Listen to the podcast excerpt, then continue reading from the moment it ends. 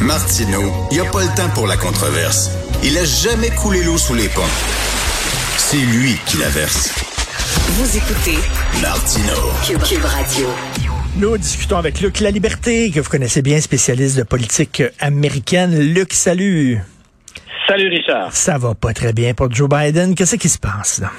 Ah, ça va pas très bien, ni pour Joe Biden, ni pour les démocrates en général. Quand on remporte l'élection présidentielle et qu'en plus on a une majorité à la Chambre et qu'on a la possibilité de trancher au Sénat, même en cas d'égalité, ben on s'attend à ce qu'on livre la marchandise. On sait que le système américain, ben il est complexe, qu'il faut, faut vraiment faire le tour de l'ensemble des possibilités pour comprendre à quel point Biden est un peu un peu embêté ces jours-ci.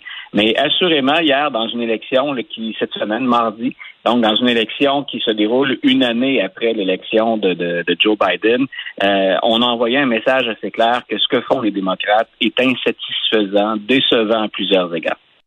C'est quoi le problème? C'est quoi? on, on s'écrivait cette semaine et tu disais que les, les, les, démocrates ont une difficulté à connecter avec euh, Joe Sixpack, qu'on pourrait dire.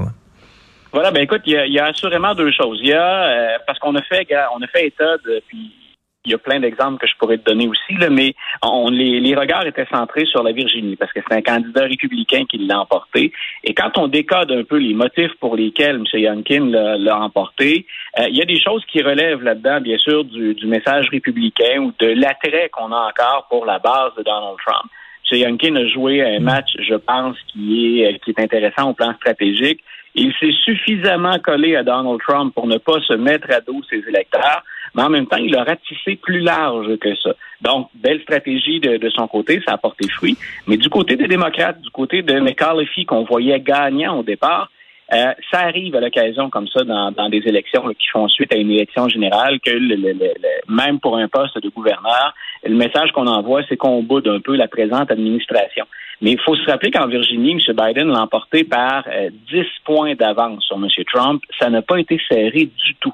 Et quand on regarde ce qu'on a utilisé comme message chez les démocrates, ou encore ce qu'on ce qu'on a perçu du message démocrate, c'est qu'on est trop loin des préoccupations terrain, des préoccupations très terre à terre dans la vie de tous les jours. Donc, il y a à Washington, vous livrez pas la marchandise. Et vous ne faites pas une campagne sur des enjeux qui nous préoccupent d'abord et avant tout. Et moi, il y a une étiquette, puis on en a déjà discuté tous les deux euh, assez souvent. Euh, tu sais, je te disais déjà, les woke, c'est une réalité. On n'aime pas euh, certaines dérives aux États-Unis du mouvement woke, mais en même temps, je te disais, les républicains ont utilisé l'étiquette à toutes les sauces. Tout ce qui, pour eux, relève d'une de, d'une revendication progressiste devient woke. Mm. On peut être pour ou contre. On peut chercher à expliquer ça marche, Richard. Donc, un des aspects qui explique la victoire de Youngkin, c'est cette peur du mouvement woke ou de la, de la culture de, de l'annulation, si on veut. Est-ce qu'il y a aussi les dépenses là, faramineuses, colossales, là, engagées par les démocrates, que les gens disent, écoutez, vous dépensez beaucoup trop, est-ce que ça peut jouer dans la balance? Il y a deux choses. Il y a effectivement la, la, la générosité des enveloppes. M. Biden, puis ça, ben, il, y a, il, y a, du bon et du mauvais à récupérer cette étiquette-là. Hein, souvent, ce qu'on dit, c'est vous n'avez pas vu de tels investissements de la part de votre gouvernement depuis la crise économique, depuis Franklin Delano Roosevelt et les New Deal. Euh, bien sûr, il y a un côté historique à ça. Il y a eu des retombées intéressantes au New Deal, puis le personnage de Roosevelt est demeuré euh, une des figures principales quand on pense à la politique américaine.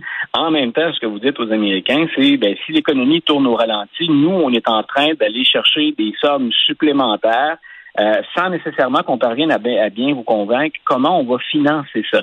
Donc, euh, ça, ça, hmm. joue finalement cette étiquette-là des deux côtés. Mais ce qui nuit le plus à Biden dans ce dossier-là, ce qui nuit beaucoup à McCarthy, c'est euh, les démocrates, entre vous à Washington, vous ne parvenez même pas à vous entendre. Vous n'arrivez pas à concilier des demandes de démocrates plus conservateurs, qui sont bien légitimes, avec celles des progressistes qui dominent déjà le parti dont certains qui tirent vraiment très à gauche. Donc, il y a, les deux. Hein. Il y a l'importance des enveloppes budgétaires. Il faut bien expliquer, il faut bien convaincre à quoi ça va servir puis comment on va les financer. De l'autre, êtes-vous capable de vous entendre, les démocrates, entre vous? Êtes-vous capable de concilier vos propres positions? Et les républicains, ce qu'ils font pendant ce temps-là, et c'est habile, c'est qu'ils laissent les démocrates s'empêtrer. Euh, on a l'impression que les républicains à Washington font pas grand-chose ces jours-ci. Les démocrates le font à leur place. Et autre chose que le, le, nouveau gouverneur euh, républicain a fait qui était habile, c'est-à-dire qu'il a appuyé le Trumpisme, mais pas Trump. Voilà. Voilà. Donc, il, s'est tenu à distance de Trump et, même, là, on peut dire parfois, c'est presque au bord de la caricature, mais il a adhéré à plusieurs de ce qu'on appelle les théories du complot, de ce qu'on appelle le grand mensonge, la négation euh, des résultats de la, dernière élection. Il a ah joué cette carte-là jusqu'à la limite du tolérable. Et à un moment donné, euh, il a euh, renversé la vapeur, il a arrêté d'en parler ou il a formulé ça autrement. Mais donc, pour Donald Trump, il y a même quelque chose, il y a peut-être une leçon à aller chercher en Virginie pour lui aussi, c'est on peut voter pour euh, pour une tendance Trump sans que ce soit pour Trump lui-même. On est peut-être en train de voir apparaître un nouveau type de candidat qui va être capable de séduire une partie, on n'aurait pas besoin de beaucoup, une partie de l'électorat de Donald Trump pour ajouter à, un électorat républicain plus traditionnel et l'emporter. Parce qu'il faut que les républicains se, se, prennent leur distance avec les coucous. Écoute, Luc, euh, il y a des centaines de gens qui sont allés à Dallas croyant que le fils décédé de John F. Kennedy allait ressusciter. C'est dur à comprendre, là. Et l'argument, tu sais, tu dis, puis j'aurais tendance à, dire la même chose que toi, il faut s'éloigner des coucous. Euh, en même temps, ces coucous-là, selon les chiffres et les statistiques, ils représentent un Américain sur cinq actuellement. Ben qui croit une version ou une autre de ce que dit QAnon ou encore des théories du complot. Sans verser jusque dans QAnon, on a un Américain sur cinq. C'est 20% de la population. Et ces gens-là votent.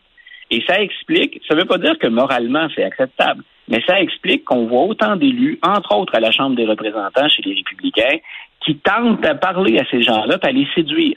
Ah, c'est pour pour euh, pour changer des choses idéalement une fois de temps en temps on a le pouvoir, on a le gros bout du bâton. Ce que disent ces, ces républicains là, c'est on ne va peut-être pas répéter tout ça ouvertement, mais on va quand même se tourner de leur côté. Il y a des gens comme Marjorie Taylor Greene qui vont très loin sur ce terrain-là, puis qui s'affichent avec des QAnon, mais tu as tous les autres qui en parlent peu, mais qui s'assurent que ces électeurs-là vont pencher de leur côté.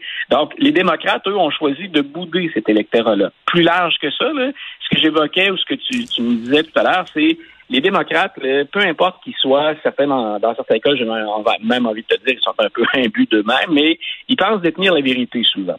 Certains, puis plus souvent chez les progressistes. Mais ce qu'on oublie, c'est qu'on ne peut pas gagner si on ne parle pas à tout le monde, si on ne tente pas de parler à tout le monde. Et on va aller chercher chez les indépendants, chez les républicains. C'est ce qu'on a fait d'ailleurs en 2020. Dans certains cas, il y avait euh, un, ressentiment si fort à l'égard de certains républicains qu'on a accepté de voter Joe Biden. Hmm. pour 2022, l'année prochaine, ou pour 2024, euh, il faut que les démocrates élargissent leur base. Et dans les leçons que j'ai tirées de l'élection de mardi, euh, il y en a deux que j'ai trouvées très intéressantes. Je ne sais pas si tu as regardé ce qui s'est passé du côté de la mairie à Buffalo. Donc, la machine du parti avait tassé le maire sortant, qui est M. Byron. Donc, euh, on lui a préféré, lors des primaires, pour choisir un candidat ou une candidate, on lui a préféré une femme qui s'affiche carrément comme socialiste, très progressiste, India Walton. C'est la candidate d'Alexandria Ocasio-Cortez, c'est la candidate de Bernie Sanders, et on a tassé le maire sortant. Ce maire-là est revenu à la charge.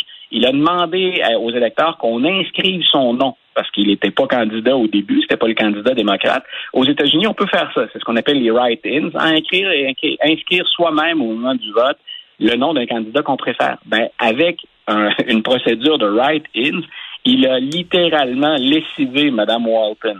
Donc, on a voulu faire la morale ou faire un choix très progressiste.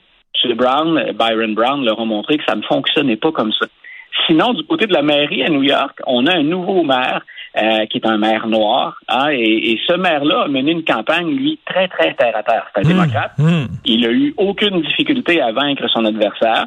Vous pouvez l'aimer ou pas quand vous regardez l'idéologie ou votre, votre appartenance à un courant philosophique ou pas.